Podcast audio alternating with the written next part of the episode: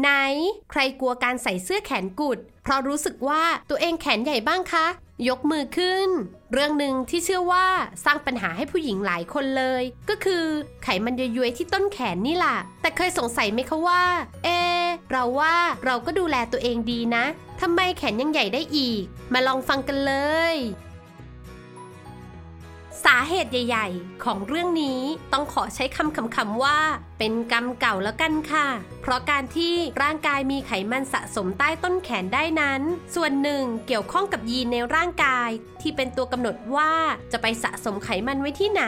เหมือนที่บางคนไปลงต้นขาจนขาใหญ่ บางคนเก็บที่พุงจนมีหน้าท้อง บางคนก็ลงสะโพก ถ้าคิดว่าแขนเราใหญ่กว่าชาวบ้าน ก็อาจแปลว่า ไขมันของเรามาเก็บที่ต้นแขนนี่ล่ะ สังเกตง่ายๆ คือหากแม่ของเราแขนใหญ่ ก็เป็นไปได้สูงว่าเราจะได้รับยีนแขนใหญ่ตามมาเป็นกรรมพันธุ์ แต่ก็ไม่ใช่แค่นั้น สาเหตุอื่นๆ ที่เกี่ยวข้องยังมีอีก ทั้งอาหารไม่เหมาะสม ออกกำลังกายน้อย หรือการเสียมวลกล้ามเนื้อเมื่ออายุที่เพิ่มขึ้นด้วยเช่นกัน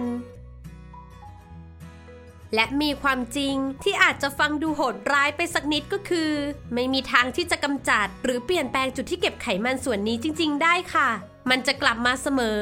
เคยมีการศึกษาในกลุ่มนักเทนนิสหญิงพบว่า แม้พวกเธอจะเล่นกีฬา แต่ปริมาณไขมันบนต้นแขน ทั้งข้างที่ใช้ออกแรงตีเทนนิสและอีกข้างของพวกเธอนั้นไม่ได้ต่างกันเลย สำหรับผู้หญิงแล้ว การที่ร่างกายเลือกเก็บสะสมไขมันไว้ที่ไหนสักแห่ง เป็นอะไรที่หลีกเลี่ยงไม่ได้ เพราะไขมันที่ว่านี้คือส่วนที่ร่างกายจำเป็นต้องเก็บไว้ใช้ และการมีฮอร์โมนเอสโตรเจน ก็ทำให้พวกเราสะสมไขมันมากกว่าผู้ผู้ชายอยู่แล้ว โดยอาจมากกว่า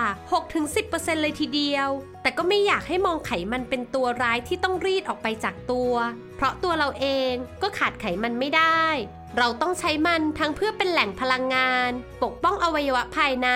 ควบคุมอุณหภูมิร่างกาย รวมถึงช่วยในการสร้างฮอร์โมน และการทำงานของระบบสืบพันธุ์ ส่วนใครที่กำลังมองหาวิธีการลดเฉพาะขนาดต้นแขน ความจริงอันโหดร้ายที่ต้องพูดอีกเรื่อง คือมีหลักฐานทางวิทยาศาสตร์บ่งบอกว่า ร่างกายไม่สามารถลดไขมันเฉพาะจุดได้จริงค่ะ ลว่าคุณไม่สามารถออกกำลังส่วนแขนอย่างเดียว แล้วหวังว่าไขมันตรงนั้นจะหายไปได้ แต่สิ่งที่ทำได้คือ หากคุณอ้วนหรือมีน้ำหนักเกินอยู่ คุณต้องลดไขมันพร้อมกันทั้งตัว แล้วไขมันส่วนแขนถึงจะลดลงตาม อาจจะต้องทำใจไว้ว่ามันอาจจะลดลงช้าที่สุด เพราะนั่นคือจุดที่ยีนของคุณเลือกใช้เป็นตู้เก็บของให้ร่างกาย แต่ระหว่างนั้นเราก็สามารถออกกำลังกายเฉพาะส่วน เพื่อเพิ่มกล้ามเนื้อให้บริเวณนั้นกระชับขึ้นได้ ซึ่งทั้งหมดนี้ทำได้ผ่านการมีไลฟ์สไตล์ที่เหมาะสม ทั้งในเรื่องของการกินและการออกกำลังกายค่ะ การกินที่ว่านี้คือการกินอย่างสมส่วน นั่นก็คือกินอย่างหลากหลาย ในปริมาณที่เหมาะสม เลี่ยงอาหารที่รู้อยู่แก่ใจว่าไม่ดีต่อสุขภาพ อย่างอาหารไขมันสูง เครื่องดื่มรสหวาน ขนมขบเคี้ยว และหันมาให้ความสำคัญกับการทานผักผลไม้ อาหารโปรตีนสูง ดื่มน้ำเยอะๆ ไม่ต้องถึงกับไปอดอาหารงดข้าวตามสูตรพิสดารในอินเทอร์เน็ตแต่อย่างใดค่ะ ส่วนการออกกำลังกายก็ยึดตามหลักการออกกำลังกายทั่วไป คือออกปนกัน ทั้ง cardio และ strength training อย่างที่เราคุ้นเคยกันอยู่นั่นแหละ การออกกำลังกายแบบ cardio อย่างการวิ่งหรือแอโรบิก เป็นที่รู้กันดีว่าช่วยเผาผลาญแคลอรี่ และลดไขมันส่วนเกินได้ โดยถ้าทำได้ก็ควรออกอยู่ที่ 4-5 ครั้งต่อสัปดาห์ค่ะ ส่วน Strength Training จะช่วยเพิ่มการสร้างกล้ามเนื้อ เพิ่มการเผาผลาญแคลอรี่ และเพิ่มอัตราการเผาผลาญของร่างกาย แม้เราควรทำ Full Body Strength Training เพื่อให้ทุกส่วนของร่างกายได้มีการออกแรง สัปดาห์ละสองครั้งตามคำแนะนำ แต่ก็มีอีกส่วนหนึ่งที่สามารถเพิ่มไปได้ คือการเน้นการออกกำลังกาย เพื่อเพิ่มกล้ามเนื้อส่วนไตรเสพกล้ามเนื้อส่วนที่ว่านี้อยู่ด้านหลังของแขน ตำแหน่งตรงที่เวลากางแขนออก แล้วหลายๆ คนบ่นว่ามันย้วยลงมานั่นแหละค่ะ นี่เป็นกล้ามเนื้อส่วนที่เราไม่ค่อยได้ใช้งานกันในชีวิตประจำวัน หากเราสามารถเพิ่มกล้ามเนื้อตรงนี้ได้ สัดส่วนบริเวณต้นแขนก็จะกระชับขึ้นค่ะ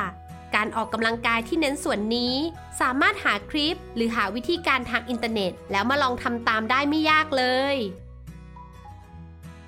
แต่ก็ไม่อยากให้ไปให้ความสำคัญ หรือตั้งหน้าตั้งตาอยากลดบริเวณนี้มากเกินไปค่ะ เพราะอย่างที่บอกว่าต้นเหตุของการมีแขนใหญ่นี้ฝังรากมาในระดับ DNA รวมถึงมีปัจจัยในร่างกายอีกหลาย ๆ อย่าง ที่ทำให้คนคนหนึ่งมีรูปร่างออกมาเป็นแบบหนึ่งอยากให้เน้นไปที่เรื่องการมีไลฟ์สไตล์ด้านสุขภาพที่เหมาะสม และยั่งยืนซะมากกว่าพุ่งเป้าไปที่การมีผลเช็คสุขภาพที่ออกมาปกติแข็งแรง และมีสัดส่วนร่างกายอยู่ในเกณฑ์สมส่วนไม่อ้วนไม่ผอมไป ส่วนรูปร่างสุดท้ายของตัวเรานั้น อยากให้มองว่า แม้มันอาจไม่ใช่รูปร่างที่ดีที่สุดตามค่านิยมของสังคม แต่มันคือรูปและสรีระที่เหมาะสมที่ดีที่สุดสำหรับร่างกายตามกรรมพันธุ์ของเราค่ะ